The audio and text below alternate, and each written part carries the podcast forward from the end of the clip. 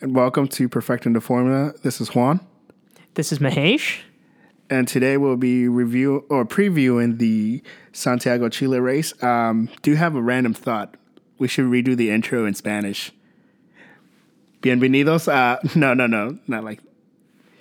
I was actually That, would- that would actually let, let's just actually do, wait stop the recording. No, I'm kidding. Uh, do you know how bad my Spanish is, Juan? um, we could find out.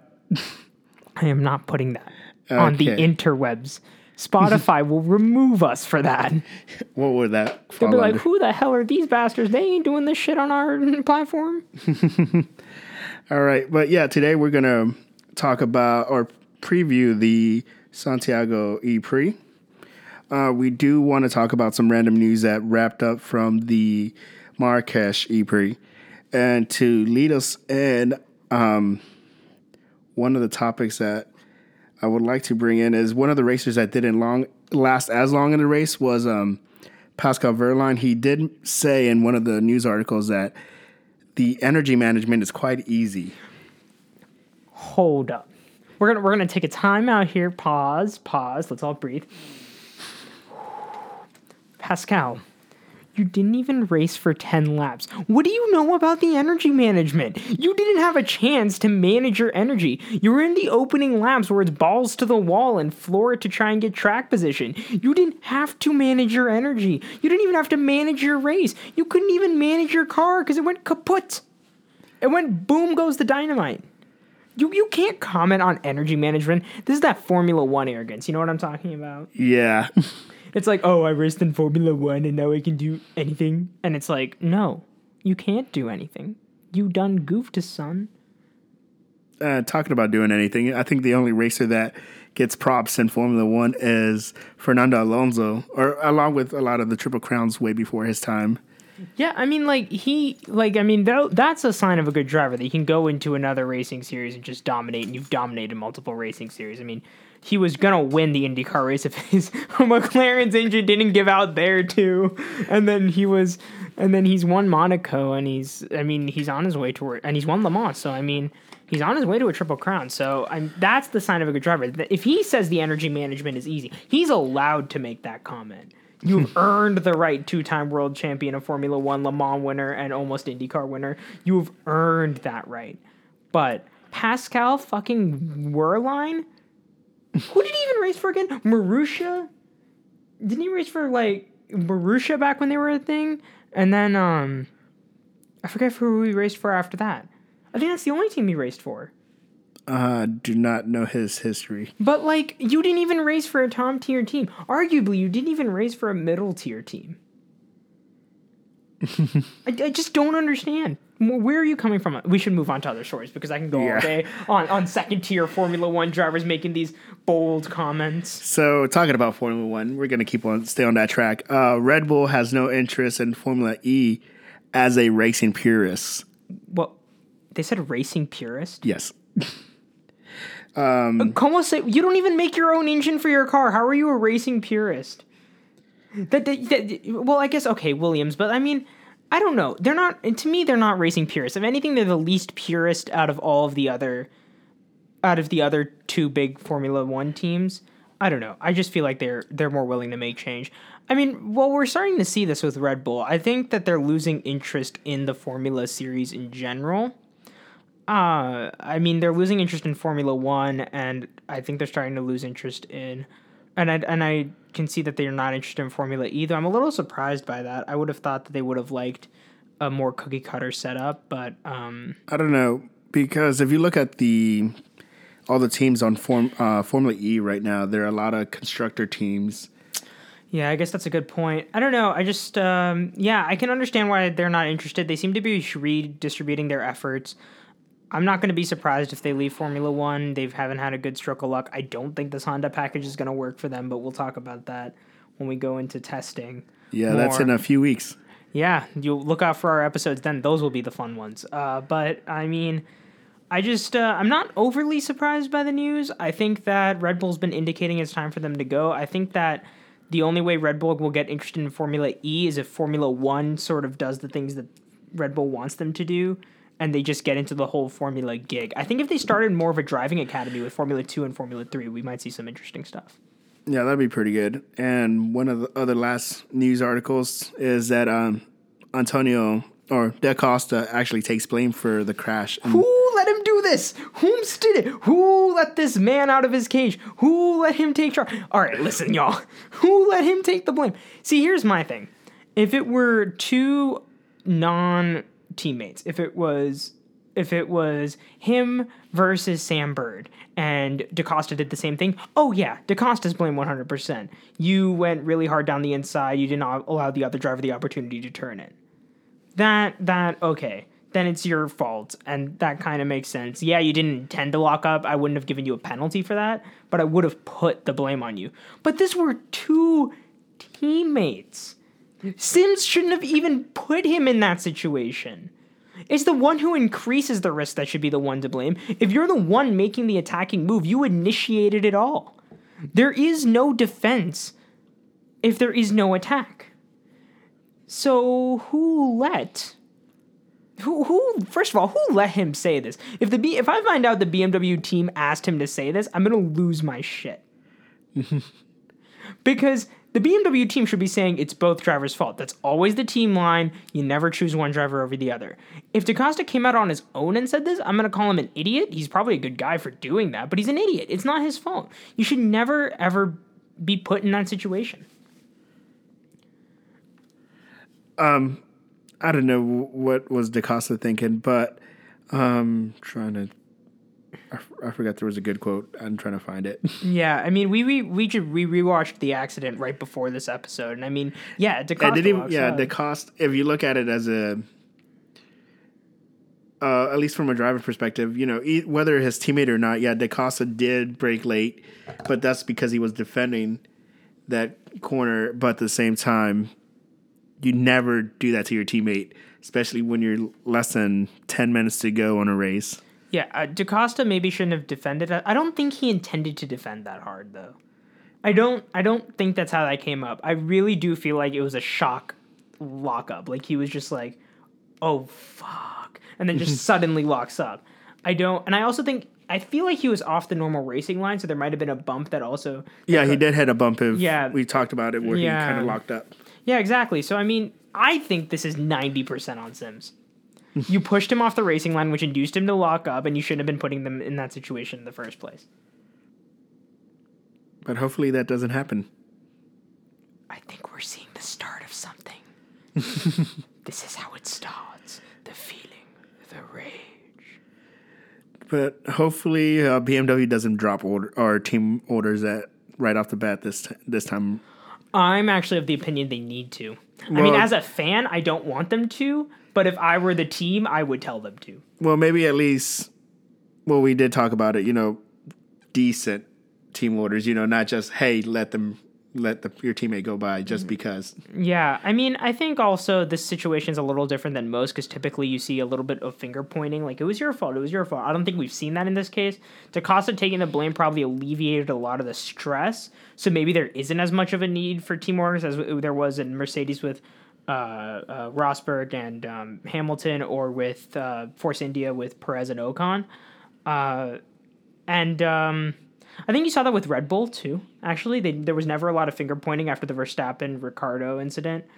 In um, there wasn't a whole lot. I mean, Verstappen and Ricciardo are both were both upset immediately after, but I think they both eventually said that should never have happened. And it was on us, Yeah, and I think that's why you didn't see a lot of team orders come up with Red Bull after that. yeah, because both of them actually went to their. Um, they went back to the shop and pretty much went in front of the whole company. Yeah, yeah, I remember this. Um, what's his face made them Christian Horner. No, but I mean, it's interesting. Red Bull's not going to enter Formula E, but we're seeing the Red Bull team model uh, in the form of BMW. So I, I, it'll be an interesting. It'll be interesting to see how it plays out in this next race. Uh, I'm hoping to hear a lot of radio chatter. Um, let's hope that they televise a lot of it because I think, or at least we'll pull the transcripts because I think it's going to be really interesting um, to look back and see what the radio communications look like, especially if they're both right behind each other, and especially if it's a one-two. But we'll talk about who we think's finishing where a little later. All right. So at least now that we got some of the news out the way, what do you think about going into the Santiago Prix? So uh, I think that it's going to be an interesting race. We're going to see attack mode again play a critical role. Uh, what I'm hoping to see is um, good energy uh, improvements on energy management from the ba- uh, from the newer teams and the less experienced drivers. I think especially after last race, we're going to see that um, a lot more. I still think the safety car at the end threw some of their energy management statistics off. So I think we're still in for an interesting last lap of the race in terms of is someone going to tick on to zero but I think we're going to see a lot more interesting stuff regarding that. Talking about battery management, uh, just to kind of hit back on Marrakesh, and hopefully we could run with this. Um, one of the things people were looking at, at least motorsport.com, we're talking about how we're, if we're comparing the um, attack mode to DRS, and how they're saying that kind of gimmick actually works better with the fans of Formula E compared to Formula One. Yeah, it's because Formula One fans are purist asshats, myself included. Yeah, I mean, I think that's what you're seeing. The newer generation is going to flock to Formula E because it's filled with less pretentious asshats. And I would like that to be Formula E slogan.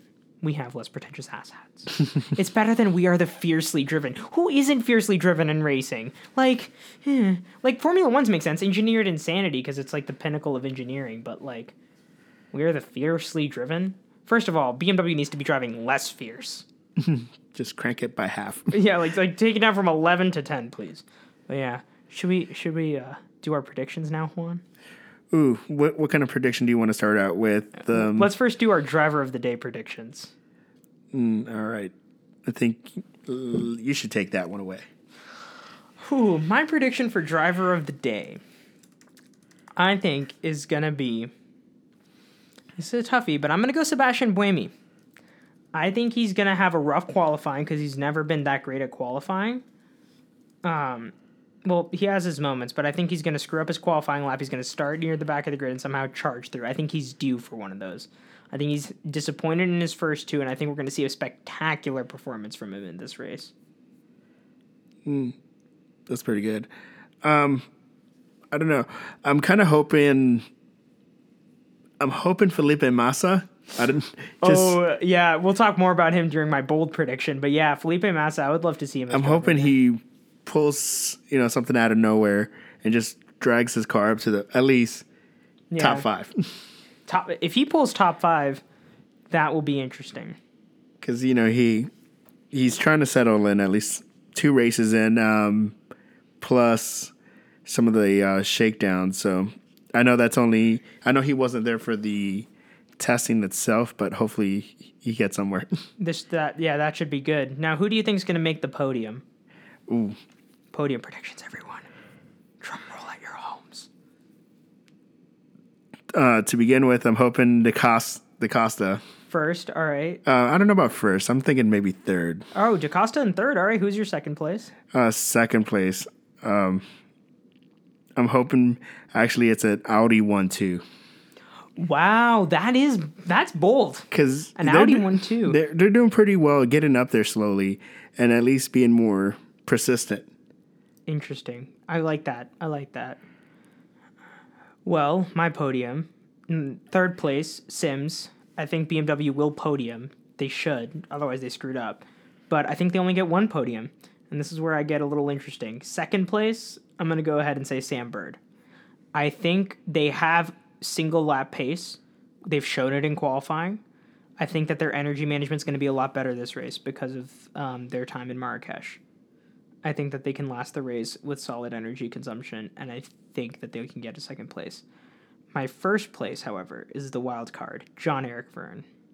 Techeetah has the pace. Techeetah has the pace to win the Constructors' Championship. If Jev can just not be stupid for 30 seconds, he will win the race. Get past the first corner. Just, just yeah. Don't dive. dude. You're fine. It was Sam Bird. We you knew he didn't have energy conservation. We all knew.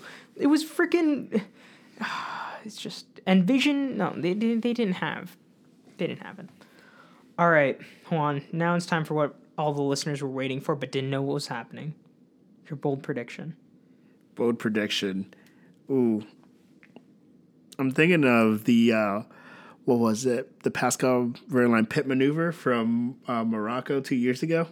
he flips his BM uh, his vehicle. Yeah. That'll be interesting if that happens. Oh my God, you're predicting a crash. I just want something really wild to happen. I'm just gonna go ahead and say if that happens, insurance companies, you need to start calling Juan for do all of your claim rate, like figuring out stuff. Because if he can predict accidents, I mean, it's a whole new world. But uh, but yeah, that's my prediction for my wild card prediction. My bold prediction's very, very bold in my opinion. I I think F1 drivers, the new F1 drivers, it's time for them to prove their mettle. I'm predicting top 10 finishes for Felipe Massa, the Stoffel Waffle, and Pascal. I think all three of them will finish with points. And I think one of them's going to have fastest lap. All right. Let's just hope some of their vehicles don't break down because that's what some of their issues. Swear to God, Mahindra, if your car breaks down again, I will fly to Santiago's in Argentina, right? Yes. No, no, Chile. Damn. I look like a damn fool. Um, we said Chile like four times already. well, listen, I just finished a night class, y'all. Y'all don't understand this college life. Anyway, uh, I swear, Mahindra, if you wreck his car, I will fly to Chile and wreck y'all. Come on now, Indian brothers, all right? We're, we're, we're Indians here. We're just fighting for fighting for the team. All right, well, that's all we have. Uh, I think those were some pretty bold predictions. Uh, if you guys have any ideas for uh, new uh, predictions you'd like us to make, uh, we, we follow us on Instagram. Uh, Juan, what's our Instagram handle? Perfecting the formula. Perfect. You see, because no one thought that that would ever be some a name that we would name anything. Sounds like a show about how to make meth. I'm gonna be honest. Actually, I found some people titled some of their books "Perfecting the Formula" with a random subtitle, and it was from I think MIT.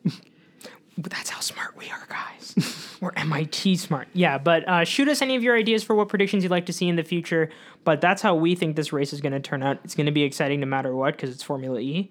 But uh, look forward to hearing back from us after the race. All right. Have a nice night, y'all. Goodbye. Or, well, Dave, you're listening to this and they. Crap, I ruined the ending. It's all over.